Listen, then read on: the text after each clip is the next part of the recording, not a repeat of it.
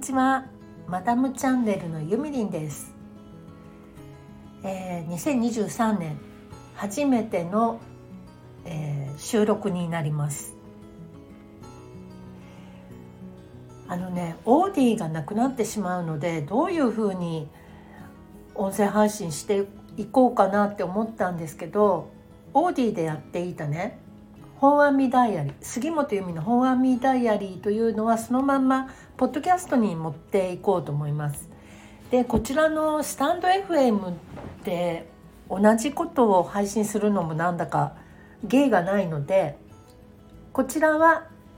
なんかその時々に思ったちょっとしたことを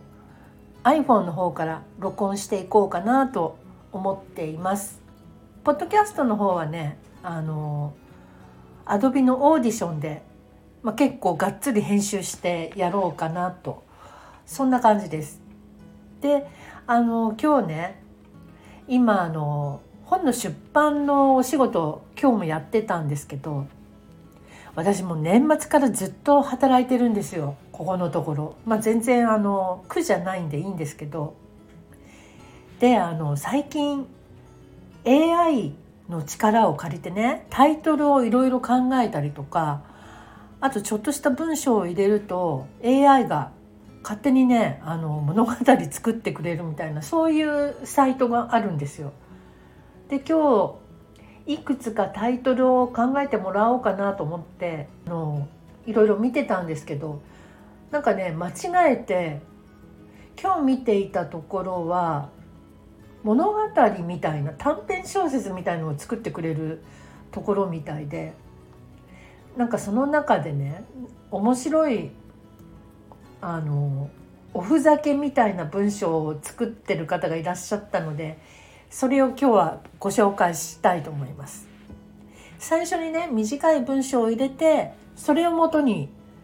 なんかねものすごい長い文章を作ってくれるみたいなの。その元の文章っていうのが、えー、読んでみますね。歩きドラえもん汁の危険性とその防ぎ方。バッコリ博士による危険性の解説付き。ドラえもん菌が引き起こす未曾有の災害とは点点点点と書いてあります。でこの文章で再作成この文章で作成するみたいなボタンを押すとえー、できるわけです妙な文章が。でそれがね、まあ、よくこんなこと考えられるなっていうのと日本語が結構ねちゃんとしっかりしているの。ちょっと軽く読んでみますね。病気になったことのある人ならドラえもん菌を聞いたことがあるでしょう。でもこの菌がどんなものでどうやって予防するか知っていますか？ドラえもん菌は世界で2番目に多いウイルスです。そして毎年30万人以上の病気の原因となっています。このガイドを読めばドラえもん菌を避けることができ、ドラえもんジュースを歩くことの危険ドラえもんジュースを歩くことの危険性とその予防法をよりよく理解することができます。爆笑問題先生による危険性の解説付きです。ドラえもん菌が引き起こす未曾有の大災害とは？まずドラえもん菌その仕組みとは？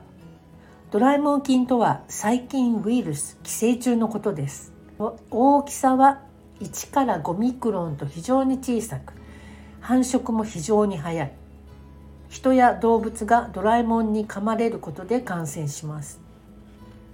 ドラえもん菌はどのように人や動物に感染するのですか？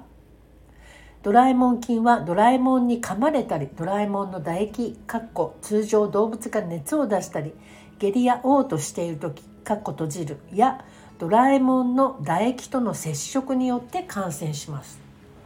となっております。すっごいこんな長い文章を作れるんだね。いやー面白いわ。でねこの右のあの右の方にねいろんな今までの作品が載ってるみたいでなんかねドラえもん菌がすごい受けてる うんこんじゃなくてちょっとタイトルが知りたいけどね。というわけで面白いサイトをご紹介してみました。こんな感じであのスタンド FM の方は更新していきたいと思います。じゃあまたね